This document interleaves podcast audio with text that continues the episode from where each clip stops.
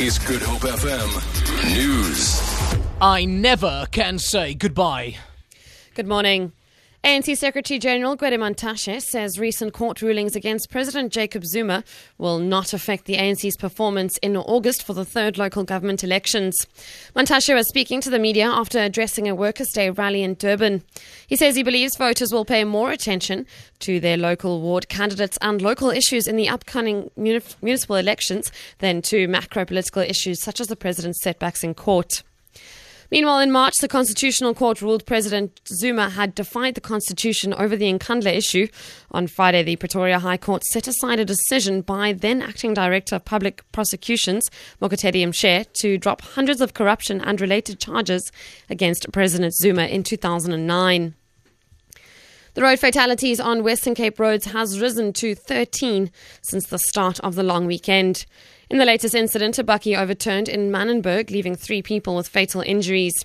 Provincial Traffic Chief Kenny Africa says the number of fatalities recorded for this weekend is slightly lower compared to other long weekends.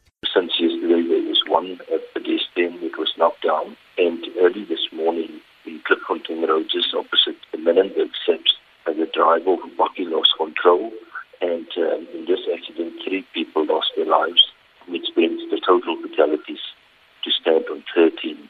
Normally, on payday weekends, between 20 and 26 people lost their lives on our roads in, in the Western Cape. Crews from the National Sea Rescue Institute have had a busy weekend with several incidents along the country's shoreline. In the Western Cape, an injured cyclist was airlifted to hospital after fracturing her collarbone and ribs while mountain biking near Hermanus. In Knysna, three men were rescued when their boat capsized near the heads while fishing. In the Eastern Cape, a man was treated for a head injury when their boat crashed into a stationary moored boat and a jetty in the marina at Port Alfred. And near Cape Recife, an injured Indian crewman on board a supertanker was rescued after falling overboard and sustaining facial injuries. And lastly, Brazil's President Dilma Rousseff has accused opposition politicians behind her impeachment process of forging baseless accusations against her. In a defiant speech at Labor Day rally, Rousseff accused the vice president of being a traitor. She's vowed to fight to the bitter end. They have nothing to accuse me of. It's embarrassing.